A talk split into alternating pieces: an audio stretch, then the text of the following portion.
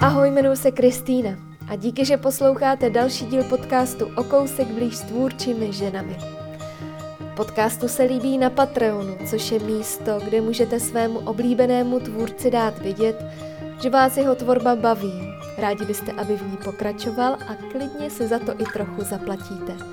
A já moc děkuju za to, že mi s mými složenkami pomáhá i Šárka Pechová, Denisa Dorotíková, Kateřina Potůčková, Bára Perglová, Maja Kovačevičová a Sebi Komišak.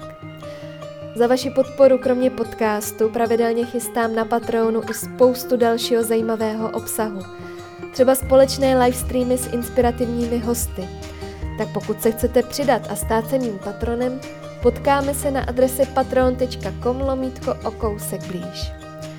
A pokud byste se rádi potkali i osobně, zastavte se na adrese okousekblíž.cz, kde najdete informace o všech plánovaných setkání.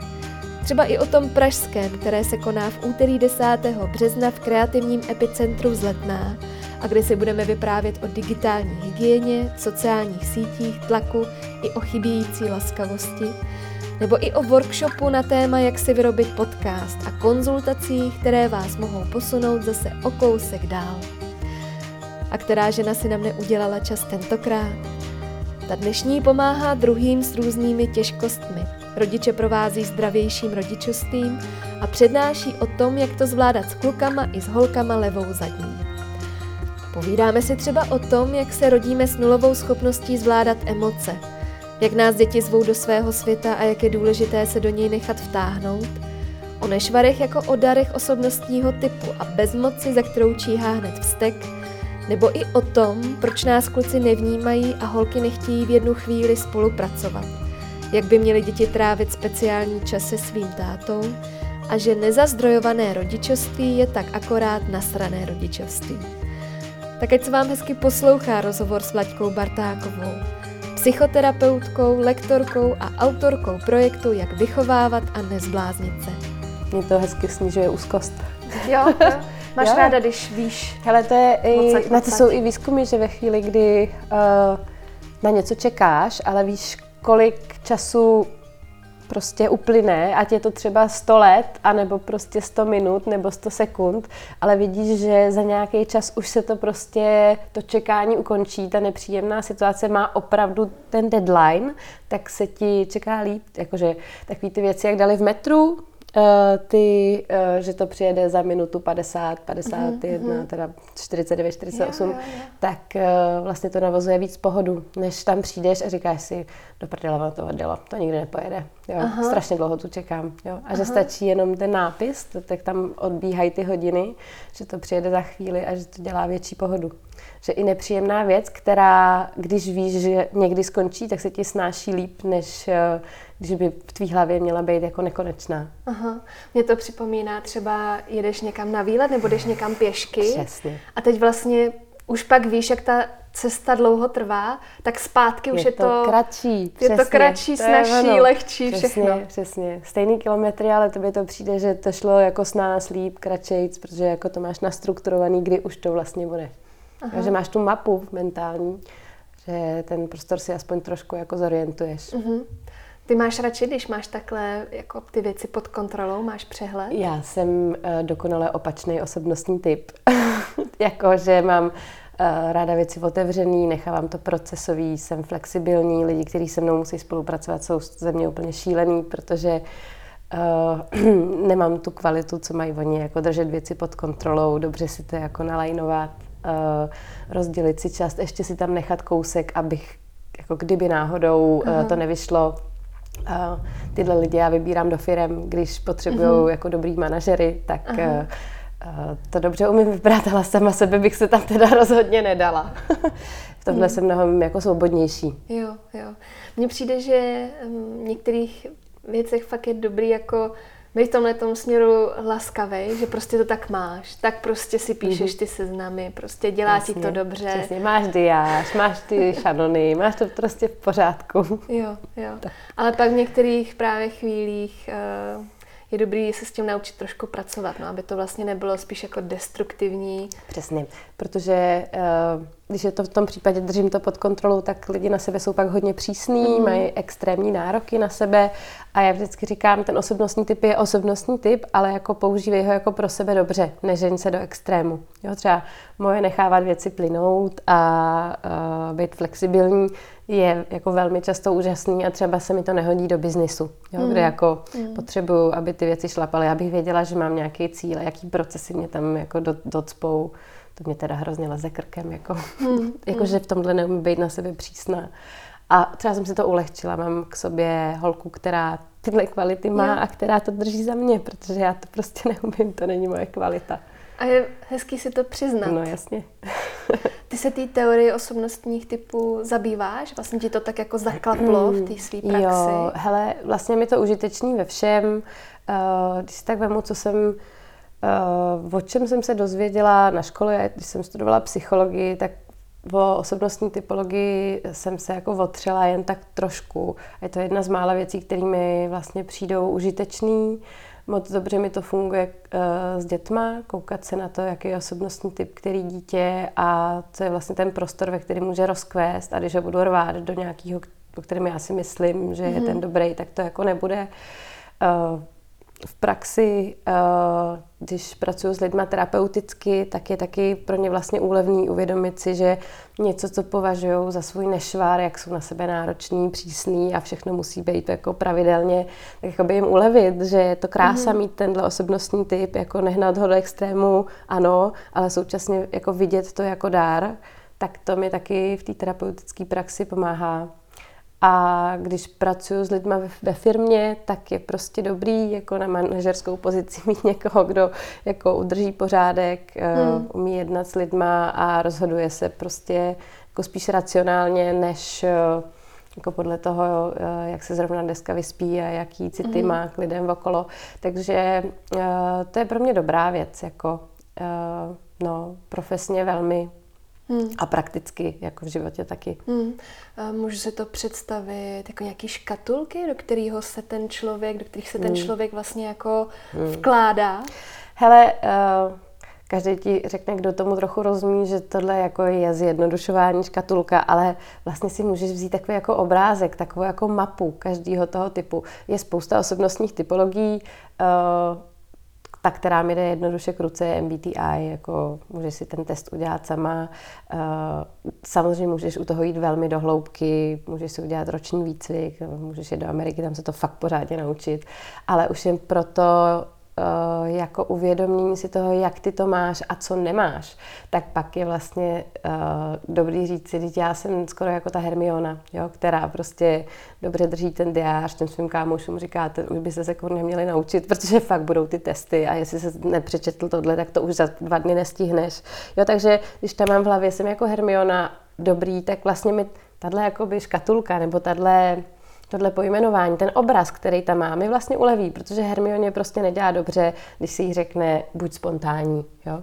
Teď mm-hmm. z ničeho, udělej to, jak to zrovna cítíš. Mm-hmm. A mhm. kde je zadání, jo, prostě mm-hmm. chybí mi. Mm-hmm. Jo, a někdo, kdo, mm, já to ráda jako přirovnávám k nějakým jako známým postavám, aby to lidem bylo srozumitelnější, ty osobnostní typy, tak někdo, kdo je typ jáček, tak eh, bude mít spíš takový jako melancholický pocit ze života a spíš od něj častěji uslyšíme, Um, tak ti nevím, tak to zase úplně nedopadlo. Jo, že vidí spíš ty černé stránky, ale tak je, uh, tak je to v něčem vlastně krásný a budeme rozumět, že jeho tempo bude určitě pomalejší než nějakých nastřelených extravertů. Mm-hmm.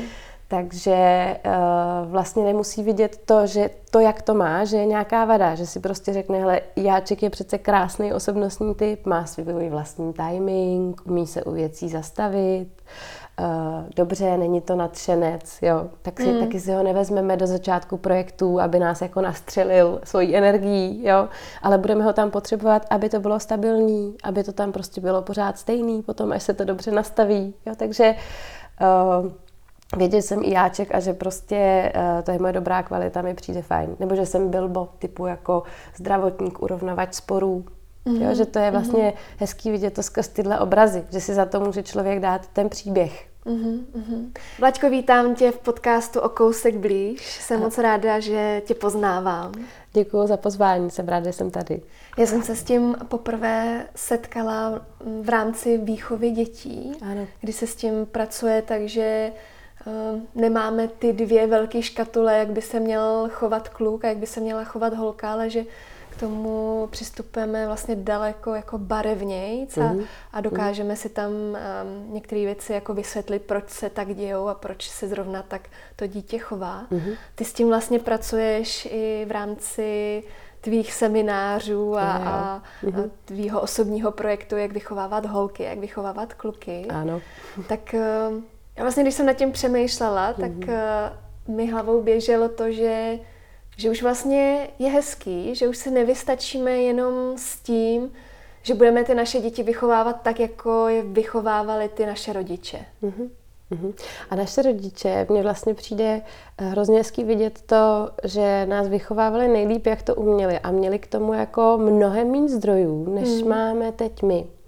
Že terapeutické praxi se často setkávám se ženama, třeba přijdu s tématem, já a moje děti, dostávám mě to na hranice prostě mý emoční stability a mm. uh, nevěděla jsem, že v sobě mám tolik vzteku a všechno a prostě moje milované děti tohle ve mně vzbuzují a co s tím. A když se bavíme nějak o jejich výchově nebo jak jim bylo, když uh, byli doma a s jakým pocitem odcházeli z rodiny, tak velmi často slyším, že říkají, vycházím s pocitem z rodiny, že nejsem dost dobrá, hmm. naši hmm. mi nerozumí hmm. a neví, kdo jsem. Hmm. A vlastně, když se mi to jako opakovalo v té terapeutické praxi, tak si říkám, kurňa, oni vlastně vycházejí trochu s takovým jako pocitem ne, jako nedůvěry, ten vztah není nějak, jako že by to bylo dobře splavný a plynulo to, že uh, jakože tam rozhodně ale byla láska a jak to, že to tak jako necítí. Tak mi vlastně došlo, že tak jako naše generace byla vychovávaná tou uh, generací rodičů, který vyrůstali prostě v, uh, za komunismu uh, a neměli prostě nástroje k tomu, aby tu lásku dobře dokázali jako vykomunikovat. Že tam byla mhm. miliarda lásky a že nějaký jako nástroje efektivního rodičovství, co my si tady prostě můžeme vzít, já nevím, výchova bez poražených a nevýchova a respektování, prostě teď si ty matky a otcové můžou šáhnout kamkoliv a vlastně mhm. poučit se, jako by se mhm. dovzdělat. Tak uh, to oni neměli.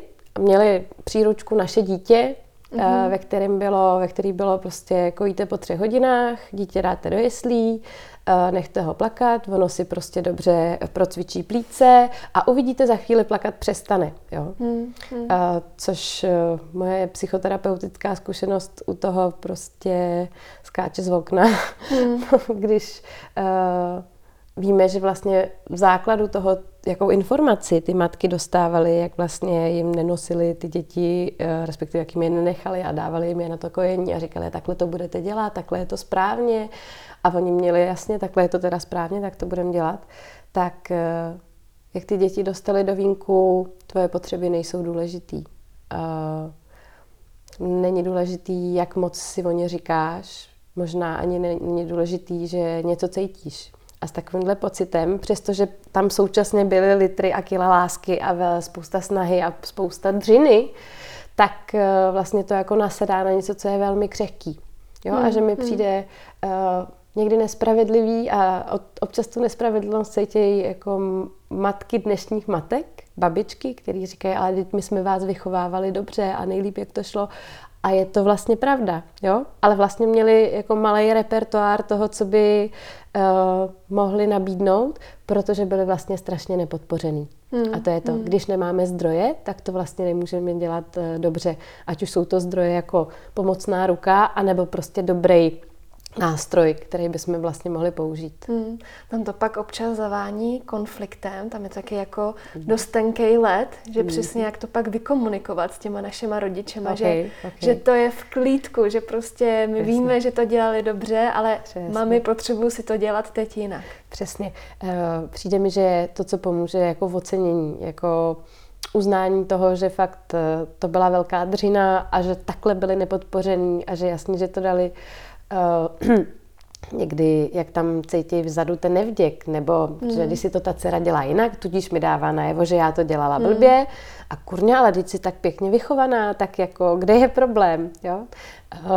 A někde právě eh, problém je v té nevyřčené eh, rovině, kde ty holky, dnešní matky pak mají pocit právě mm, chybí nám nějaký, nějaký prostor mezi náma, jo, jako o svých bolestích ti taky úplně všechno nemůžu říct, protože uh, se nám tohle nějak ne, nepovedlo zažít si to, když já byla malá a ty jsi tady pro mě mami dřela a současně jsi mi třeba nepomohla, uh, nedala nárok na emoce nebo nedala na jeho pochopení, jo, protože bylo prostě potřeba, uh, abych už prostě tak nervala. Hmm, hmm, jo? Hmm. A je to strašná dřina, jako i teď se to naučit. To, co já dělám, je, že provázím rodiče jejich rodičovstvím a uh, dávám jim nějaký efektivní nástroje, jak uh, být dobře s klukama s holkama, jak vlastně vychovávat děti a nezbláznit se z toho. A bez výbavy aspoň pár základních nástrojů by to nešlo. Jo? Hmm, hmm. Jak velký je teda rozdíl vychovávat kluka a vychovávat holku? uh, jako zaměření na uh, tady tu rovinu, vidět ještě aspoň tuhle základní rozdílnost mezi klukama a holkama. Uh, k tomu mě přivedli moje čtyři synové, jo? což uh, je velmi zábavný, když přijdu na seminář, jak vychovávat holky a řeknu, dobrý den, já jsem Vlačka, mám čtyři syny. což funguje na výchově kluků, eh, to je prostě paráda a Oni mě totiž naučili, že přestože jsem psycholožka, psychoterapeutka, nevím, lektorka efektivního rodičovství, oni mě naučili, jak málo toho vím. Mm-hmm. Uh, protože uh, ta báječná věc, která mě vlastně přivedla na zaměření se, že rodiče by měli vědět něco o tom, jak funguje uh, testosteronový mozek uh, a v holčičím případě, jak funguje oxytocinový mozek, uh, jak vlastně vypadá komunikační základ klučičího a holčičího mozku a co vlastně, kdy můžeme od holek a od kluku očekávat, tak to se stalo právě tím, že já jsem byla velmi efektivní, byla jsem velmi respektující, byla jsem prostě podle výchovy bez poražených a vlastně bylo jedno, jak jsem to říkala, protože to základní, co se dělo, uh, mi ty kluci ukázali, že já mluvím a oni mě neslyšejí. Mm-hmm. A prostě to proletí okolo toho ucha, jako by se nic nedělo a já to můžu říct jednou prostě nevýchovně, jednou respektujícím způsobem, po pátý uh, efektivně a po šestý už je čím, takže je to vlastně stejně úplně jedno. Jo?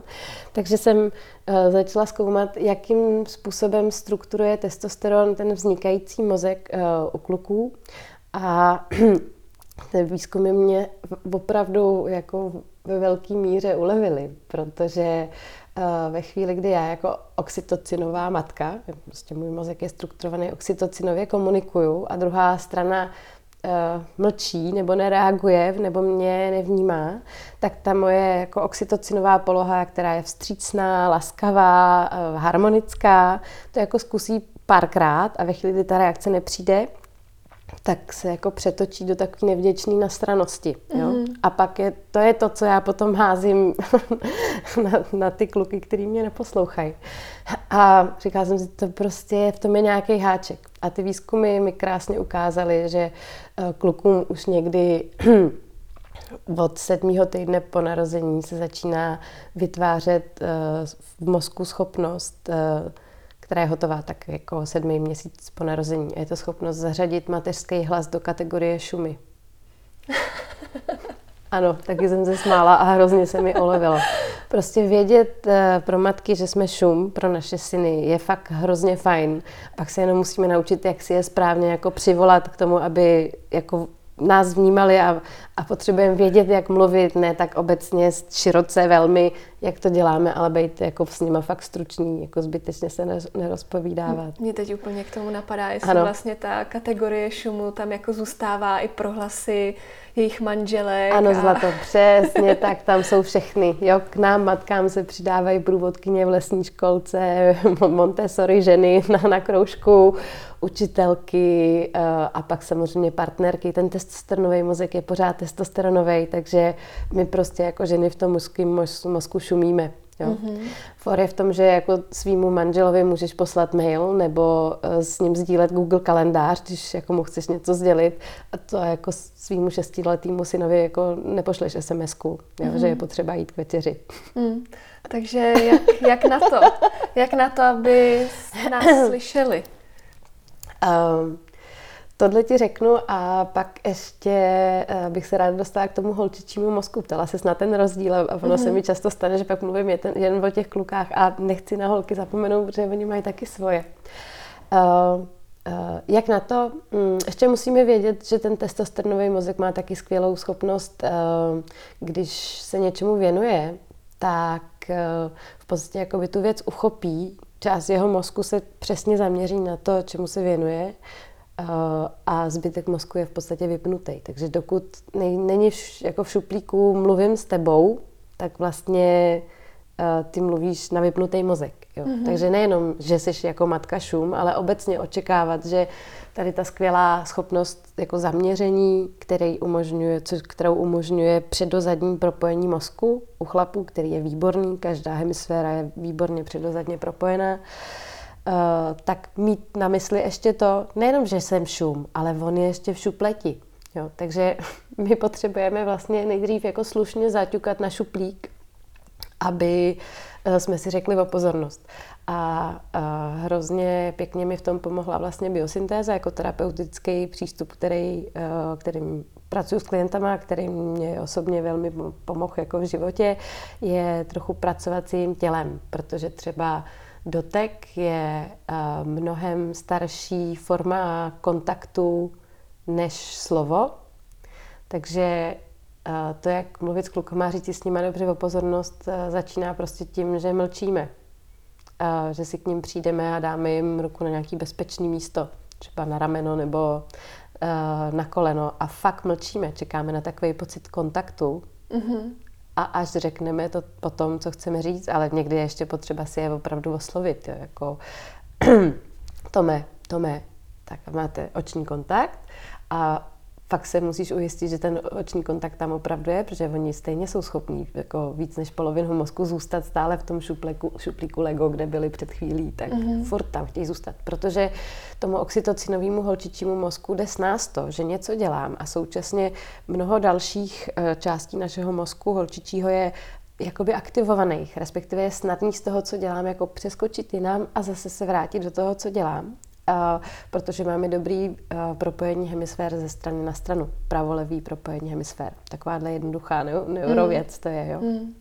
A uh, takže já jako velmi snadno se něčemu věnuju a teď jako dokážu vnímat, co se děje ještě vedle.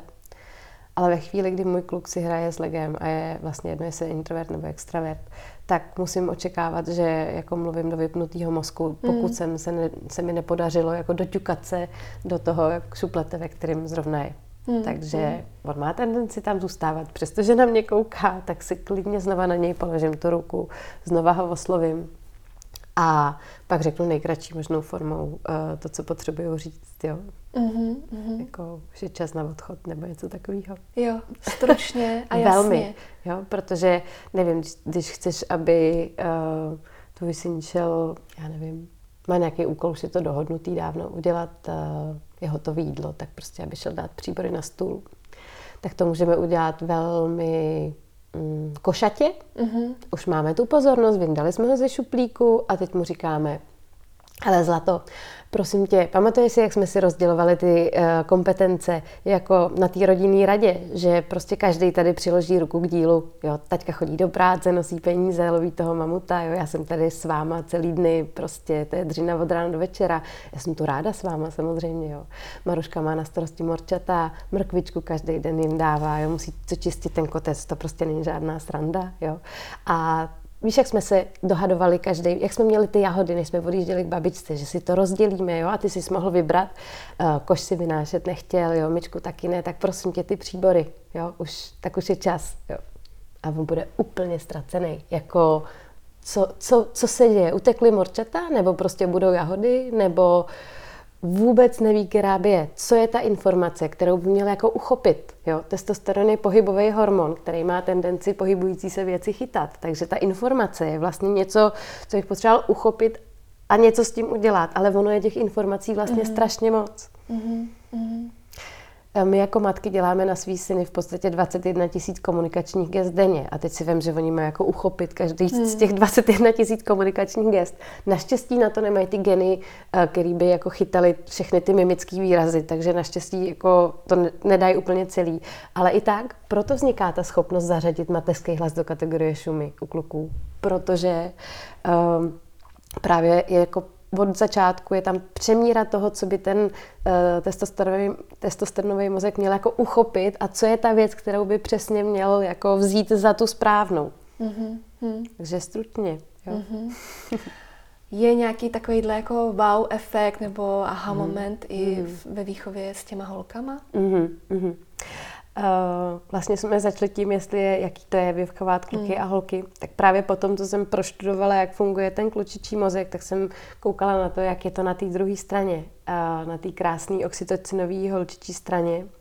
A vlastně je strašně důležitý vědět, že uh, ten klučičí testosteronový mozek je vlastně snadný pochopit. Víte něco o testosteronu, že je prostě uh, pohybový, že je hierarchický, že je uh, eh, takový, chce vliv a moc, uh, je výzvový, jo, úplně jako na hormonální úrovni. Uh, tak je dobrý vědět, že my holky nemáme jenom ten oxytocin, s kterým jsme začínali. Jo. V podstatě, kdybychom si vystačili u kluků s testosteronem, tak to naprosto stačí. Holky jsou uh, emocionální bytosti, u nich se hormony střídají ne až jako tím, když přijdou do menstruačního cyklu, ale úplně od začátku je to vlastně velký střídání hormonů, jako když se mění počasí. Nejdřív je tam při vývoji toho miminka, ještě když ty holky nosíme pod trcem, tak je to nejdřív oxytocin, pečující vstřícný laskavý hormon. Po narození se tam přidá další vztahový hormon, je to estrogen, který vlastně dál uh, buduje ten komunikační základ holčičího mozku na napojení, na uh, to sleduju tvý mimický výrazy, protože můj empatický oxytocinový okruh je výborně propojený, tudíž já potřebuju sledovat, jak se máš, uh, jak se tváříš, z toho odhaduju, jak se cítíš a z toho odhaduju, jak já se vlastně cítím. Jestli ty se cítíš dobře, tak já se cítím dobře. Uh, takže Uh, vtipný je, že uh, na konzultace s klukama ke mně chodí už jako s devítiměsíčníma, s ročníma, s rok a půl starýma klukama. S holkama ke mně přicházejí až dejme tomu jako tříletý, čtyřletý. Mm-hmm. Protože uh, ten oxytocinový mozek vypadá tak jako harmonicky, mm-hmm. dost dlouho. Mm-hmm. Protože tam jsou právě ty vlny vztahových hormonů, které strukturují tu počáteční komunikaci uh, a přijde uh, taková rodičovská nejistota až ve fázích, kdy holky uh, ten vztahový estrogen promění za docela náročný hormon progesteron který má trošku podobné kvality jako ten klučičí testosteron a to se děje tak v okolo třetího roku. A je to samozřejmě složitý, protože to nasedá i vývojově na etapu, kdy se to dítě potřebuje separovat od mm-hmm. z té diády já a máma, kdy to vypadalo, že je to jako taková pohodička, je to všechno úžasný, jako jsme propojení, ale bum, jsou i dva a půl, tři a půl. A je to fáze, kdy v tomhle období uh, začíná právě proces toho oddělování se a stávání, stávání se sám sebou. A do toho mají ty holky ten progesteron, který je náročný. Chce po těch holkách, aby si zorganizovali svůj svět podle sebe, aby věci byly přesně podle nich, protože ta fáze, dejme tomu 3 až 5, je opravdu o tom najít svoji vůli. A teď, mm-hmm. když do toho máme náročný progesteron, tak jako taky umějí velmi dobře mm-hmm. šlápnout na brzdu a nespolupracovat a v podstatě být jako pánopačný, přesně, mm-hmm. no, mandarinka, přesně. Uh, vždycky jsem jí dávala rozdělenou na ty kousíčky a nikdy to nebyl problém a najednou ze vteřiny na vteřinu ona na ní koukne, zjistí, že jsou tam ty měsíčky oddělený a je prostě totální oheň na střeše a vy hmm. nerozumíte tomu, co se děje. Jo? Za prvý je to ta separační fáze a za druhý právě ten progesteron tam přilejvá jako do ohně to se mi fakt nelíbí, já to takhle nechci. My ženy známe progesteron, to je, to je hormon premenstruační fáze, uh, takže těch pár dnů před menstruací, kde velmi dobře cítíme, kdy se nám věci nelíbí a taky to prostě z nás se sype, že je vidět, že se nám to nelíbí, tak naše dcery se v tom koupou, dejme tomu, od 3 do 9 let v progesteronu. Mm-hmm. Jo? Hmm. A teď si vemte, že právě ta první fáze, ta polovina 3 až 6, je ještě plná té separace. Jo? Takže najednou začnou být v nějakém smyslu nároční i ty holčičky.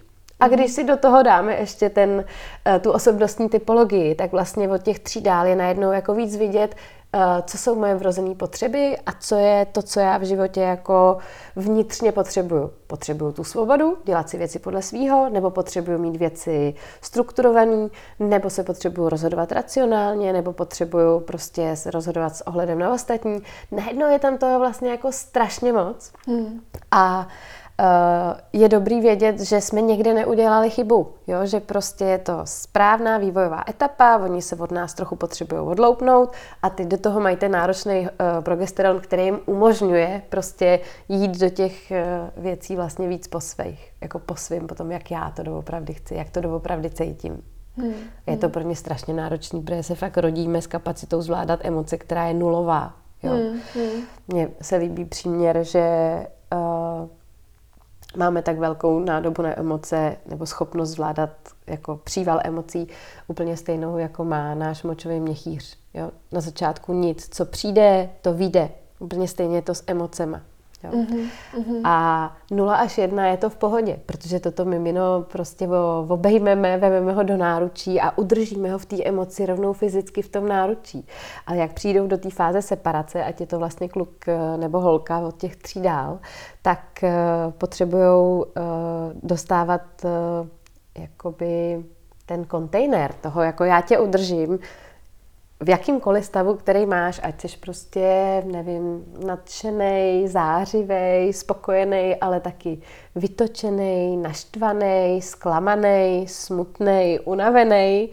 A to už je těžší. Tam vlastně hmm. nestačí jít ho obejmout, jo, protože oni ty děti jsou v těch svých emocích, kterými jsou často velmi jako zaplavený, zahlcený, tak uh, vždycky říkám, pozor, emoce je celotělový proces, takže potřebujete mít na mysli, že oni jsou o metr a půl širší s tou emocí, takže je vlastně těžký jít je rovnou obejmout, protože jako byste objímali horký papiňák a prostě se popálíte, protože to je prostě jakoby jo. moc, moc brzo. Jo, jo. No tam je vlastně obrovský jako úkol nás rodičů, mm-hmm to zvládnout. Já, co si pamatuju ze svého dětství, tak to byly reakce typu proč brečíš, nemáš proč brečet, pojď, jo. já tě ještě jednu přidám, aby si měl důvod. Abys měla proč, přesně. A uh, to je právě to, co neměli ty naše rodiče. Hmm. Jako neměli uh, tady, nevím, nevýchovy, respektování, kam by se mohli jít jakoby poučit. Hmm. Měli prostě, dítě má poslouchat, tak se to řekne, on to udělá, jo.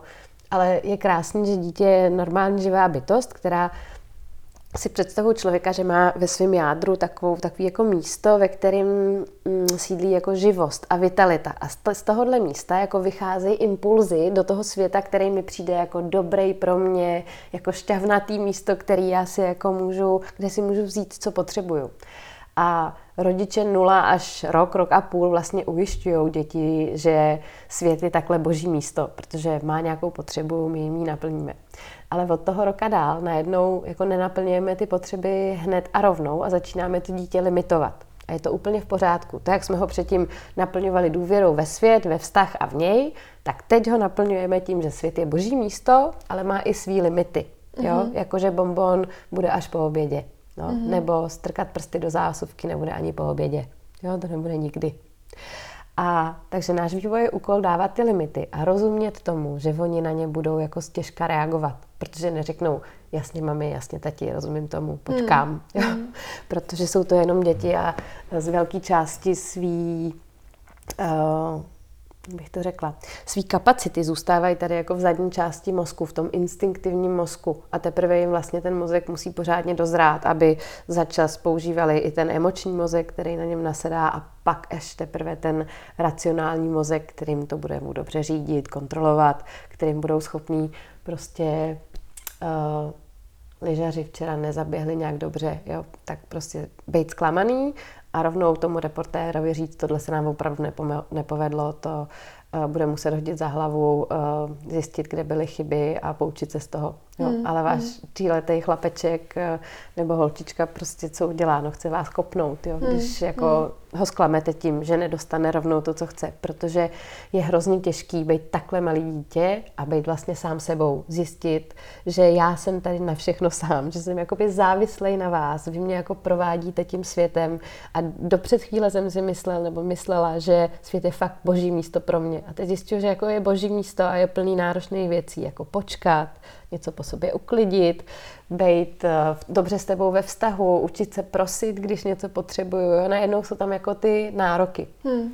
A hrozně mi udělalo dobře, že vlastně rodič potřebuje jako vědět, že tyhle fáze budou a že uh, je úlevný rozumět tomu, že to dítě se to teprve učí a stejně tak se to učí ten rodič. Hmm. Jo? Hmm. Že mají pocit, že to nezvládají a já vždycky ráda říkám, you are not failing, you are learning.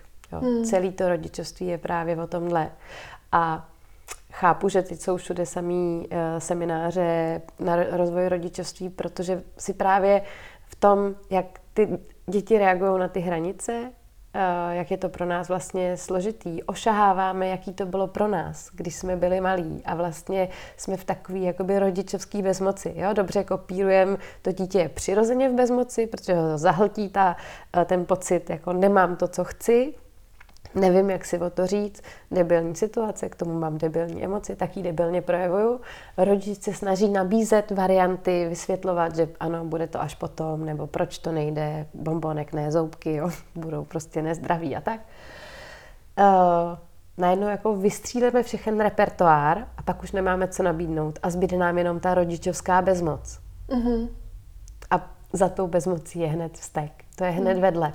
Jo? A protože my jsme vlastně nemáme tu žitou zkušenost toho být jakoby dobře přijatý i v těch negativních emocích, protože jsme slýchávali tady ty věty, o kterých si mluvila a přestání, ještě ti přidám, abys měla důvod. Uh, ty jsou vlastně taky znamením té bezmoci, jo? protože oni taky podle té příručky to kurně mělo vyjít, jo. Tý se to řekne, dá si něco po třech hodinách, nebo si jí řekne, že ne, tak proč neposlouchá, teď to dělám dobře, jo.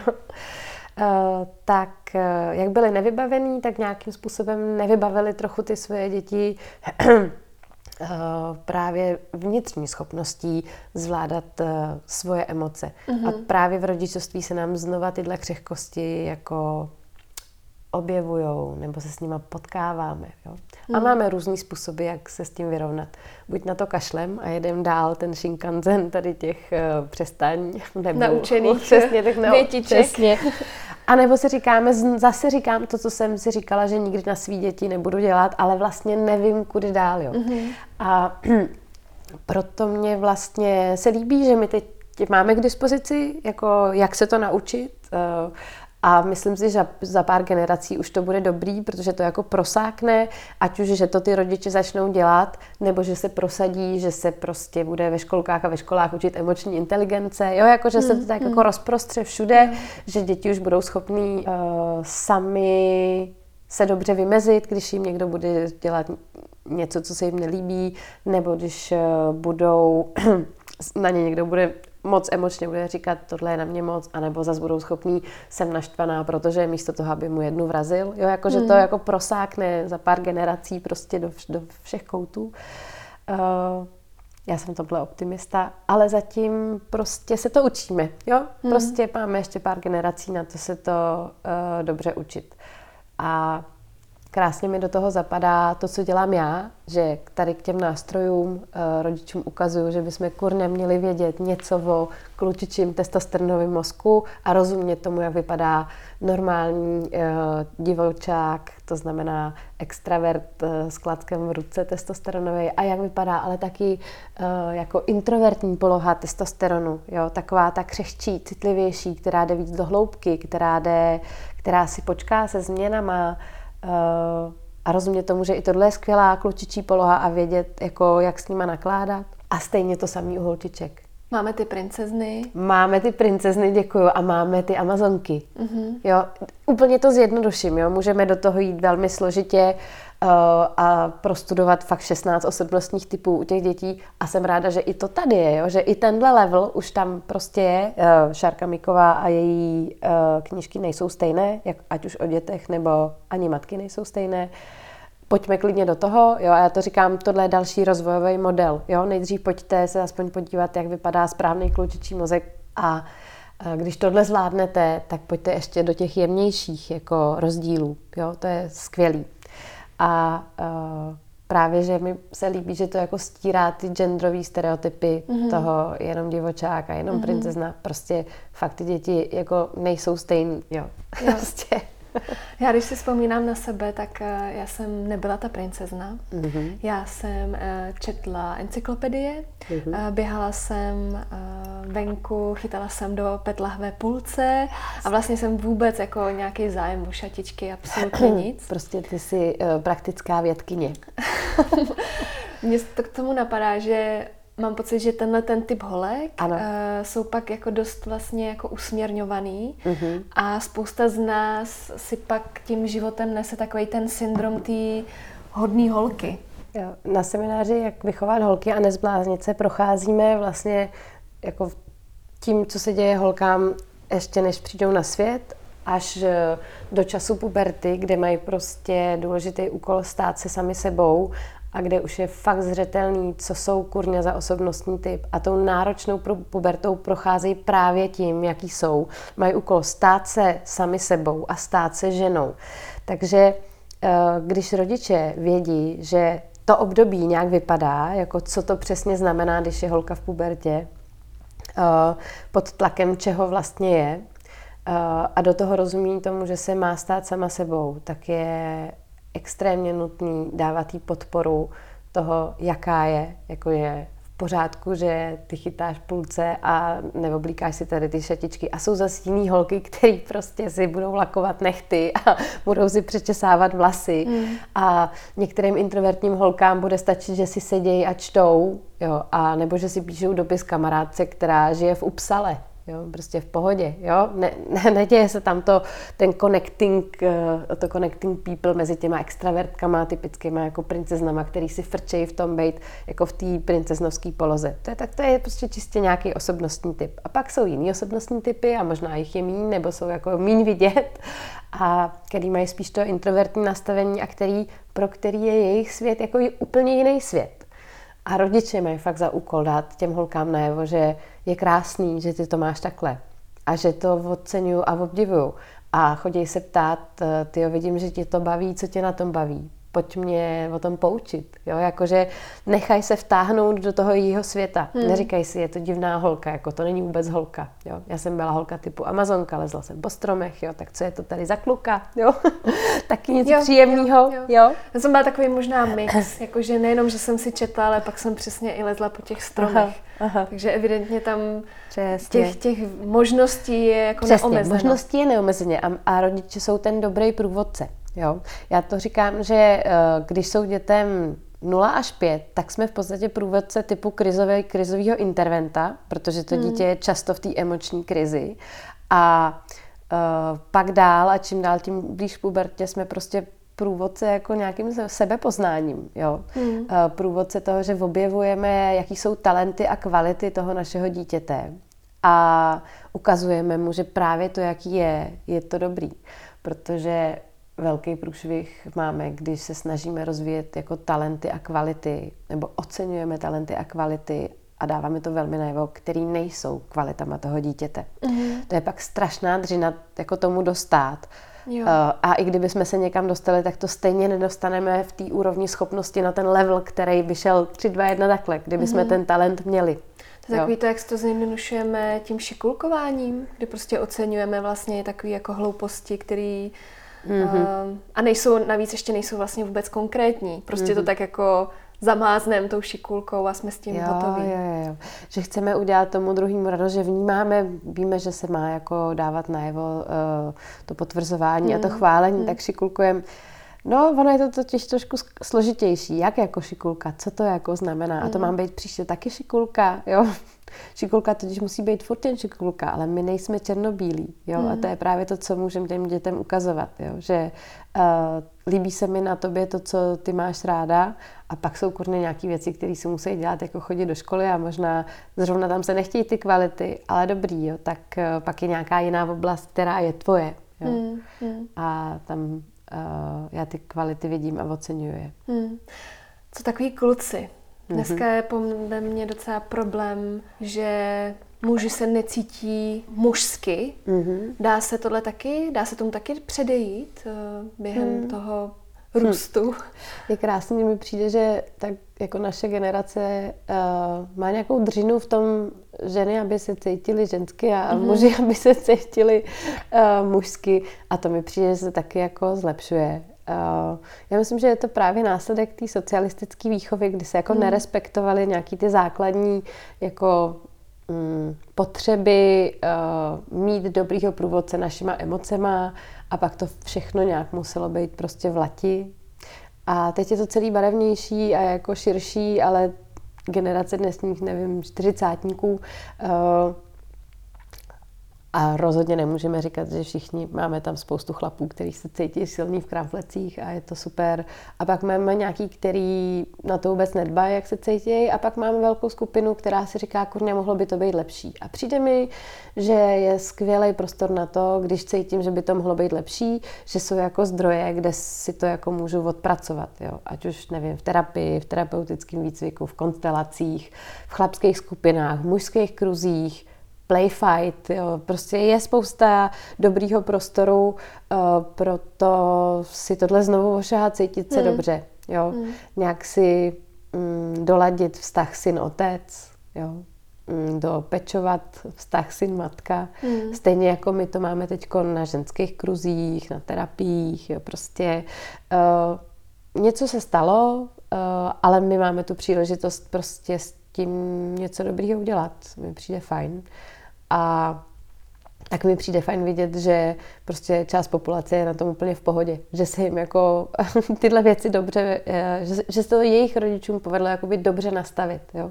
Hmm. Ale třeba měli štěstí, třeba byly prostě ta povaha, s kterou to jde snadno. Třeba byly ta povaha, která jako dobře uh, šla napasovat na povahu jejich rodičů a třeba hmm. zrovna měl ty talenty, který se po nich chtěli, který byli to the best v té rodině a najednou tu máme právě to, že je jako vymazlený, dobře sebevědomý, zdravě, nemusí se ani podceňovat, ani přeceňovat a vlastně to je. A vidím ty aspekty právě v tom, že se to, že se to dobře sedlo ve všem, co bylo potřeba.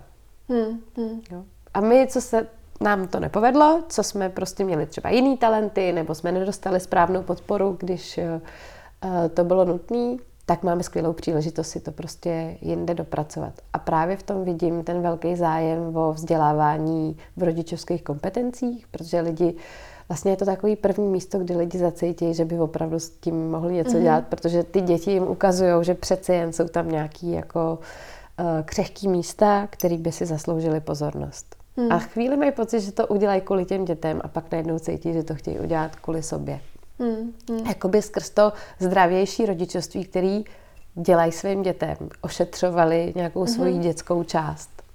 Uh, mě k tomu ještě napadá, že teda kromě vlastně toho, že teda se naučíme jako uznávat tu originalitu té hmm. bytosti, která hmm. se nám teda narodila do té rodiny, dá se to třeba nějak i jako podpořit třeba hračkama, který tím dětem kupujeme. Dneska je takový trend, že um, kupujeme ty věci trošku jakoby negendrově zatížený, uh, hodně frčí dřevěný hračky a tak. Uh, pak uh, už jsem zažila, že třeba některé rodiny nechtějí třeba klukům kupovat ty zbraně, zbraně protože nechtějí z něj vychovat toho násilníka Přesně. a tak.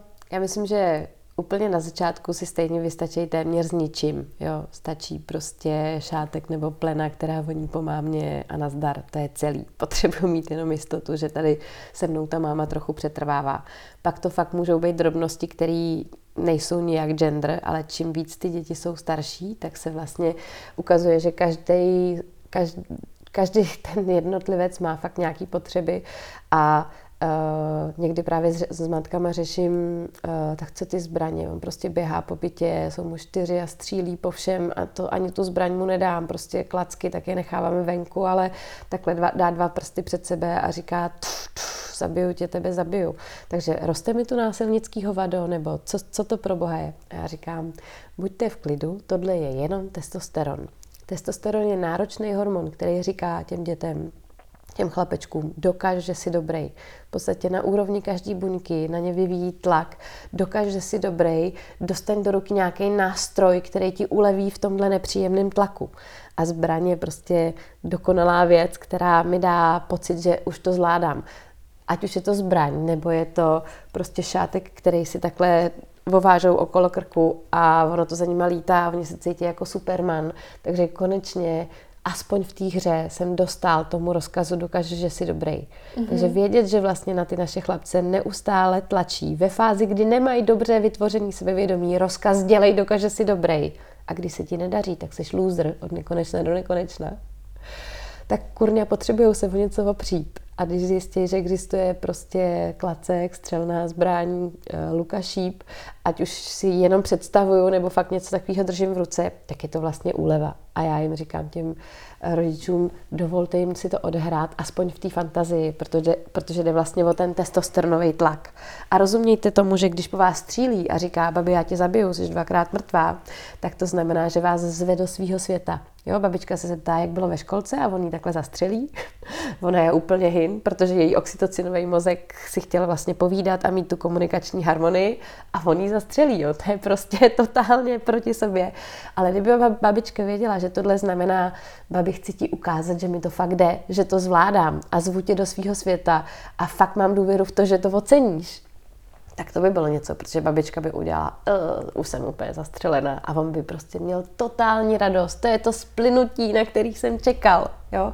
A když se babička zvedne a říká, no tak já tady nemusím být, tak najednou je prostě problém na obou stranách, protože on jenom jako ze svý krystalické čistoty testosteronu jí bral do své hry, která mm. mu přijde to nejbožejší na světě. Jo? Mm. Takže mm Uh, můžete mít samozřejmě rodní pravidla, jako že zbraně nepřejdou práh mýho uh, bytu, ale ty prstičky ne, ne, neuříznete, ale můžete tam být čistě dobře za sebe v roli mámy, která říká, hele, tebe to fakt baví, to střílení, co, ty to máš fakt rád. Blbý je, že já jsem oxytocinová holka a mě se dneska střílet nechce. A je to úplně v pohodě, jo? Ale ukazovat mu, že rozumíte, že jeho to baví, to je ten klíč k tomu, eh, jak se dá pak dobře nastavit pravidlo, že nedělej mi to, mně se to nelíbí, protože to je na mě moc. No? Mm-hmm. A nechat mu tu krásu, kterou on v tom cítí. Mm. Maťko, jak ty se cítíš vlastně obklopená muži? Máš čtyři syny, muže. No, naštěstí nemáme psa. uh, já jsem se v tom dost uh, hledala. Mm, uh, musím říct, že uh, díky nějaký mojí výchově mám, jsem měla takový dobrý a intenzivní povel, to dáš a to vydržíš, jakože to mě rozhodně eh, v životě dostalo dost daleko a současně je to taky docela nálož. Takže jsem nějakou dobu si vlastně um, úplně neuvědomovala, že to je na mě moc toho testosteronu, co tam jako okolo sebe mám a až uh, když jsem si pořádně všimla, jak mě je, tak jsem se trochu v tom začala o sebe starat. Uh, takže si dělám dobře po té holčičí stránce, chodím si prostě nabírat oxytocin e, někam jinam a Uh, no, je to i takový jako můj způsob, jak být dobře zazdrojovaná na to, abych ten testosteronový svět tam mohla zvládnout. Prostě si ty svoje uh, roviny si tím taky trochu někde jinde. Mm-hmm. No. Co konkrétního teda děláš? uh, zjistila jsem, že jsem se dlouho vyhýbala mýmu uh, zdroji, kterým je pohyb. Takže Uh, za prvý chodím někam sportovat, konkrétně k Petrovi Růžičkovi na Pohyb je život, což je úplně fantastický koncept. Uh, pak si ujíždím na takový mý staré věci. My jsme fakt sportovní rodina, jako ta původní. A leta jsme hráli házenou. Moje segra je totální hvězda naší házený, tak už je to pár let, ale tak s mojí ségrou a s bandou holek prostě chodíme na házenou. No, tak eh, tam teda frčíme dost oxytocinově, jo. Tak chodím na kafe a mám kámošky a tak. a mám uh, jak motřenky, tak občas se chodím sytit takhle do toho holčičího světa za motřenkou. Mám pocit, že uh, máme pořád tendenci projevovat nějakou lítost, když ta máma nemá tu dceru. Aha. A má čtyři, má čtyři syny. Jakože se to zase nepovedlo Přesně. s tím čtvrtým. Kolik, kolikrát ty jsi to slyšela? Ty vole, se prodavačky, zubařky, jako už ani to se nedá spočítat, jako milionkrát. Mě to teda dost startovalo. Jak jako, to se nám ten Mikuláš jako nepoved, ten poslední, nebo to byl omyl, nebo jako... Mě ty moji kluci děsně baví, jeden jak druhý, prostě každý je jiný a No, dostala jsem to, abych si uvědomila právě uh, svoje mužskou stránku, která umí být dobře jako vytuněná a akční a prostě taková trochu hranatá. Ale protože jich je tolik, tak jsem si uvědomila, že si musím všimnout i tady ty svý ženské stránky a pustit jí ke slovu, což mi udělalo strašně moc dobře. A uh, jsem hrozně ráda, že je mám, jsou báječní. A tyhle otázky, jako nevadí ti, že nemáš holčičku, nebo škoda ani na poštvrtý to nevyšlo, co? Zase ten kluk. Líto, zase ten kluk. A že se otvírá kudla v kapse, no to je prostě brutál, jo. Máš na to nějakou odpověď, kterou jsi za ty roky už nějak nacvičila? Nebo... Uh, já si to spíš tak jako říkám, zdávám si to do, uh, ty lidi do kategorie boha jeho prostě. um, Když ona občas to je tak jako, že vlastně je to tak to podivně beru... naučený. Že, Oni že to jen tak jako plácnou, no, jo, říct. prostě. Uh, už jsem se na to trochu povznesla, na to, jak mě to uh, kdysi startovalo. Uh, tak co s tím, jako, uh, i kdybych potom po holčičce nesmírně toužila, tak jako, co ti mám teď říct? Tady u, u té pokladny, ten celý můj příběh, jako mm. celá ta fronta to teď bude poslouchat, uh, já tady budu slzet, jak se nám to zase nepovedlo, jo, to fakt by nechtěla slyšet, myslím, ta prodavačka, jo. Hmm. Zajímavý, jak dokážeme být prostě někdy necitlivý v takových, jako, že nám něco vypadne z pusy. Hmm.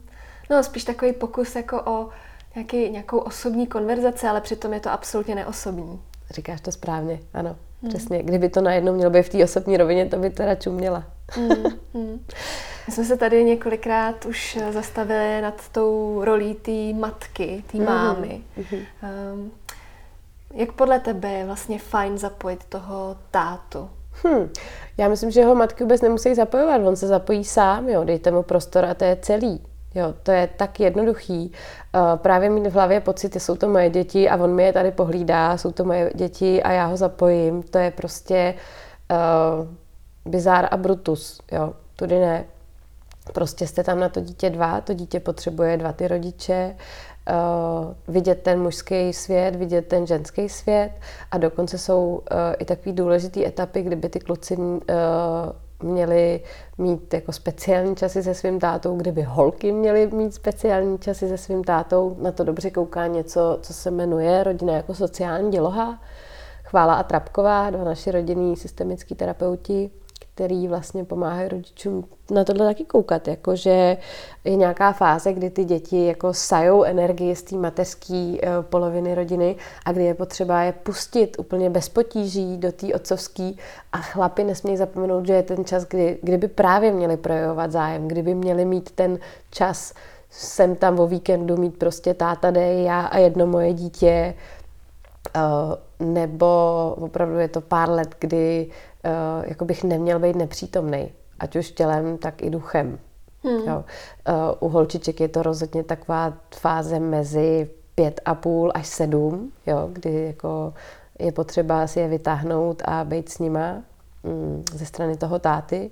Oni pak zase přetečou zpátky k mámám. A když tohle uděláte a pak budete jako dobře sekundovat mámě v při té fázi, kdy ty holčičky, nevím, 8 až 12 utečou, jakoby se sytí do jejího světa, tak eh, potom jako kdyby vás našel, no, protože ve 14, v 15 ty holky se potřebují překlopit do tátové poloviny sociální dělohy a eh, táta vlastně vyvádí dceru eh, jakoby do toho vnějšího světa mimo tu rodinu, jo, protože jak se stáváme skrz ten nově uh, zalitý mozek testosteronem, stáváme se sami sebou a stáváme se ženou, tak tam potřebujeme toho chlapského průvodce, který nám jako pomůže se ujistit, že takhle je to fakt dobrý. Jo? Prostě mm-hmm. uh, do ženský krásy se roste přes různé tvary a tohle je dobrý a bude to dobrý. Jo? A zajímá mě, co děláš a tvůj svět je literární svět, šup skočím do něj. Jo? Ale jakoby kdyby dlouhodobě nebyl přítomný a teď jako ve 14, v 15 začal, jako je to lepší než nic, jo, a je lepší mít na, na co navazovat. A rozumět tomu, že v nějaké fázi ty holky se budou tvářit, že toho chlapa jako nepotřebují 8, 9, 10, mm. jo. Můžou mít takový dny, jo, neříkám, že to bude pořád ale uh, dejme tomu fáze toho přechodu z toho úplného malého dětství trochu vejš, v okolo 6. roku, 6-7 a pak ta fáze 13 až vejš, tak tam opravdu musí být mm. jako velmi, velmi přítomný u holčiček. U kluků je to zase fáze, dejme tomu 6 až 12 a pak zase dejme tomu 14 až než je vypustí ven ty kluky. Hmm. Velmi důležité být přítomný, zajímat se o ně, ukazovat je vlastní svět a vtahovat je vlastně, nechat se vtáhnout do toho dětského světa toho mýho dítěte. Hmm. Tak to je. No je docela zvláštní, že ta osoba vlastně toho táty hmm. občas vypadá, že v té rodině tak trošku jakoby nedůležitá, ale pak on tak jako občas něco utrousí, občas na ty holky a ty jsi taková jako baculatá a to a pak jo, to jo. jako rozjede jedna Přesně. obyčejná, nevinná věta, věta. věta. vlastně strašný peklo. Jo, jo. A oni to myslí laskavě, protože chtějí upozornit, jako že by to holka chudá měla těžký, jo? že vyjadřuje jí vlastně lásku a podporu, ale řekne právě to, co ona fakt v tuhle chvíli nepotřebuje slyšet, že holkám deset vejš se mění vnímání sebe sama. Když se podívají do zrcadla, tak se vidějí třikrát jako baculatější, než jsou, vidějí jeden beďar, ale jejich mozek jich tam vidí deset, jo, jakože mm-hmm. se negativně zkresluje vnímání sebe sama v pubertě, tak o to víc potřebují dostávat pozitivní zpětnou vazbu, Uh, a ještě když jim někdo přidá, hele bacha, ta prdel, jo, uh, už je to moc, nebo prostě máš tlustý nohy, nebo ty tvoje kozí nohy, jo, prostě, mm. uh, tak vlastně to zasekne v tom nejbolavějším období jako krutou ránu, z který se pak jako těžko vylízává, jo. Takže když otcové vědí, že v okolo 11, 12 fakt jsou dobře přítomní, projevují zájem a oceňují, jak se z té dcery stává žena, tak oddálej od 2,5 až 3,5 roku uh, začátek jejich intimního života. Protože ta hmm. holka to potvrzení z té chlapské strany potřebuje a táta je ten bezpečný, který jí vlastně nestrčí ruce pod sukni, což ty jiný chlapci udělají. Mm-hmm. A pak je vlastně hrozně těžký říkat ne, protože ona potřebuje to potvrzení, cítit se milovatelná, ale pak už je těžký říct ne, když on chce všechno. Mm-hmm.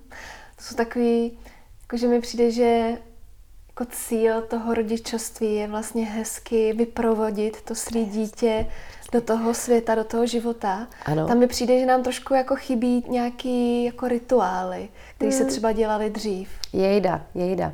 Jako, že v tomhle jsme v té rodině vlastně na to hrozně sami, protože nám ty společenské rituály těch přechodů fakt jako vymizely. vymizely jo? Hmm. Nemáme se o co opřít, jo? ať už to dělají indiáni, uh, kdy vlastně ty holky jdou někam na nějaký kopec a pak celá vesnice za nima jde, pak je převlíknou do jiných jako už dospěláckých hadrů.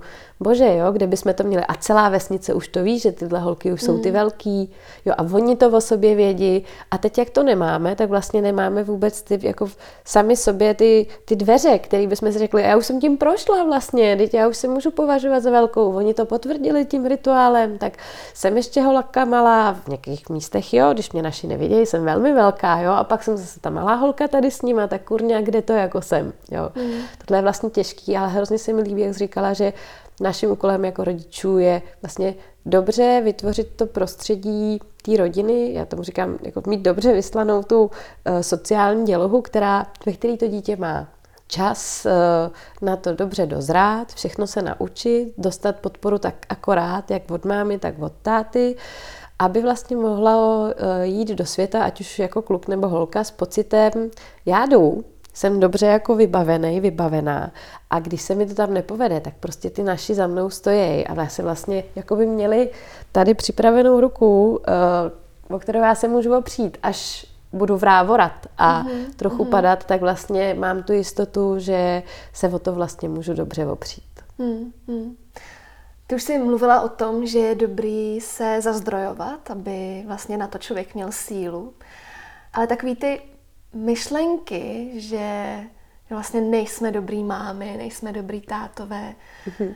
Jak ty s tím třeba pracuješ? Cítíš se jako doceněná za to, co děláš? Cítíš se jako... Máš to potvrzení zvenčí? Velmi často to potvrzení nemám a velmi často mi to taky nejde, což mi přijde super. Ráda na seminářích, který vedu, říkám, jakože jsem nedávno vysklila dveře, jak jsem byla neefektivní, protože už jsem jich měla tak plný zuby, že jsem prostě třískla dveřma, že vypadla ta uh, skleněná výplň. Uh, a to je právě ta chvíle, kdy si uvědomím, kde jsou moje zdroje, kde jsem se o sebe postarala, kde jsem teďko. Jako když už dělám tohle, tak uh, moc se mi líbí projekt mých kamarádek psycholožek, který se jmenuje Vstek matek a velmi se tam pracuje právě s tou zazdrojovaností a nezazdrojovaností. Je to seminář, eh, workshop, eh, kde si jako rodiče můžou dobře jako vošahat, kurňa, kde jsou moje zdroje, protože když tu nejsou, tak prostě to nepůjde. Jo. Mm-hmm. Uh, takže oceněná, no, uh, já jsem si tak jako dobře už dosedla v tom rodičovství. Já si jako dovolím dělat chyby. Já rozumím tomu, že dobrý rodič na rozdíl od toho rodiče, který není uh, dobrý, uh, je ne to, že by dobrý rodič nedělal chyby. Všichni je děláme.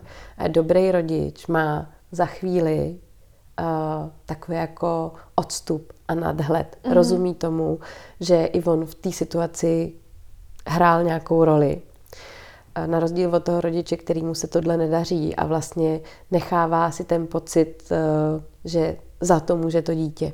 Že to dítě je to špatný a že ho přivedlo k té reakci, ať už dám mu na prdel nebo tady na něj řvu, může si za to samo, protože je fakt hrozný. Jakoby ten konflikt nemohl být uvnitř toho rodiče, jsem dobrý rodič, občas mi to nejde, ale je skrz to dítě. Já jsem v pohodě, ono mi to dělá, to dítě. Jo? Mm-hmm. To je právě ten rozdíl nějakého jako zdravého rodičovství a nezdravého rodičovství. Mm. Tak já mám pocit, že jsem se trochu dopracovala už jako blíž k tomu zdravému a, a rozhodně to neznamená, že mi to jako furt jde dobře.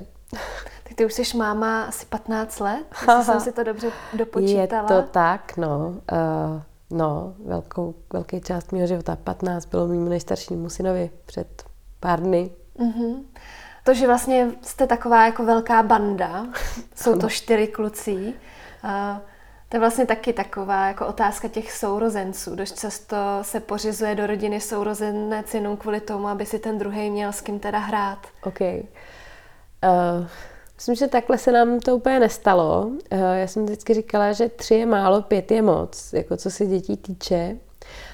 A musím říct, že jsem, že čtyři je dost dětí, jo, jako, že na to fakt musí být člověk dobře zazdrojovaný, nebát se říct si o pomoc, dobře si to zařídit a najít si v tom sám jako ještě prostor pro sebe. A je samozřejmě jasný, že nároky, které jsem na sebe měla, jak když jsem měla jenom jedno dítě, jsou úplně jiný, než když teď mám čtyři děti a taky jsem jiný člověk, než jsem byla před 15 lety a umím toho víc a jsem na sebe hodnější. Eh, a jinak eh, je to skvělá banda.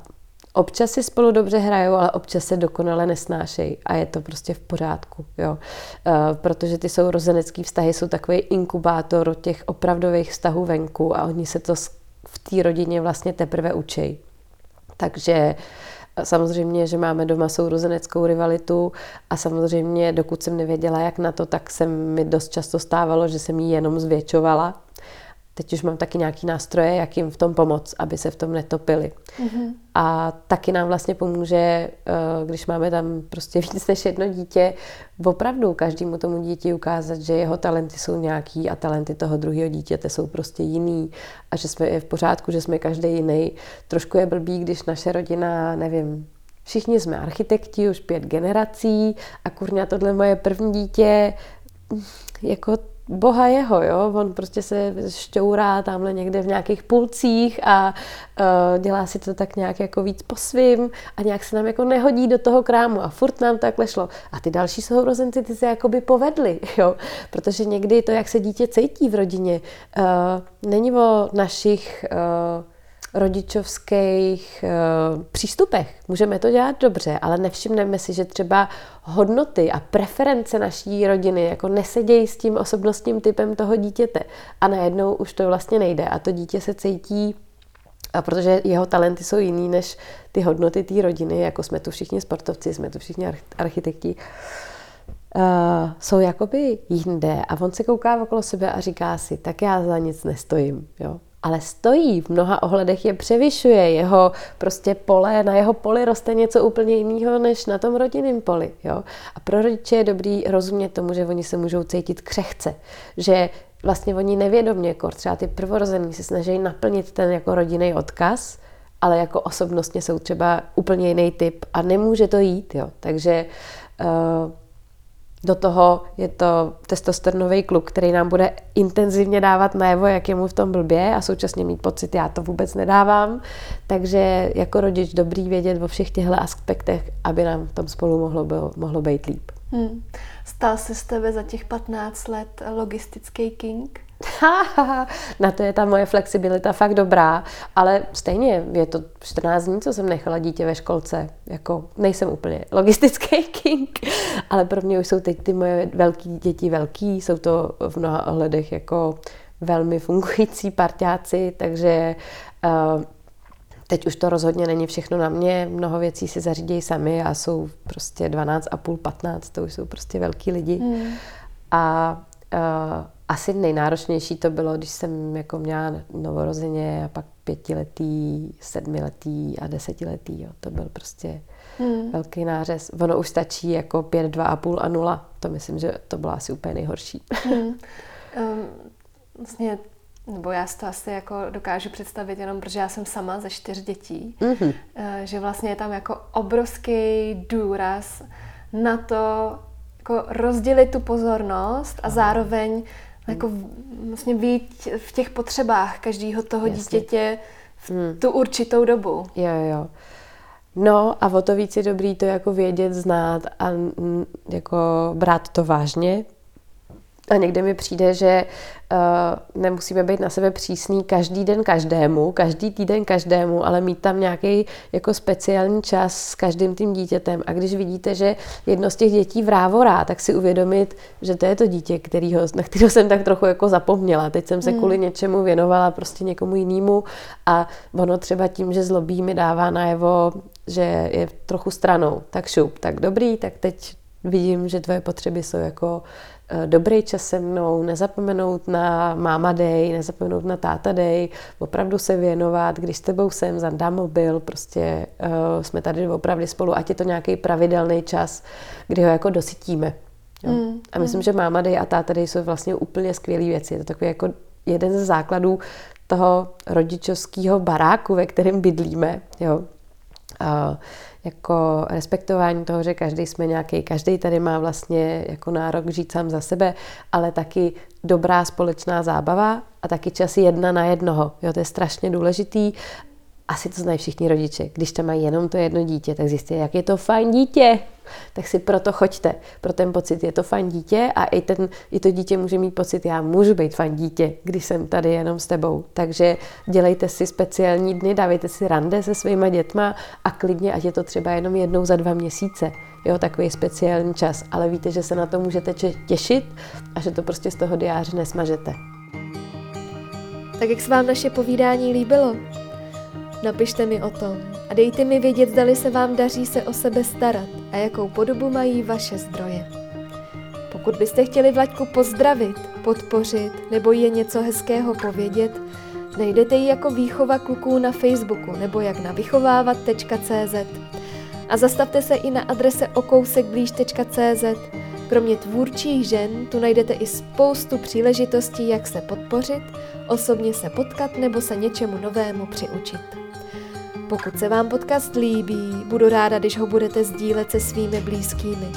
A když mi dáte vědět, jaká témata či ženy byste si rádi poslechli, nebo jak bych mohla podcast vylepšit, ať už komentářem či zprávou na Instagramu nebo poštou na buďmezavináč okousekblíž.cz. Také mě potěší, když budete podcast ve vaší oblíbené aplikaci odebírat a na iTunes mi necháte krátké hodnocení. A budeme si o kousek blíž i na Facebooku, Instagramu či Patreonu, kde se můžeme vzájemně podpořit a kde pravidelně dávám vidět o všem, co nového se chystá. Tak se těším zase příště. Do té doby se mějte moc fajn a brzy se slyšíme.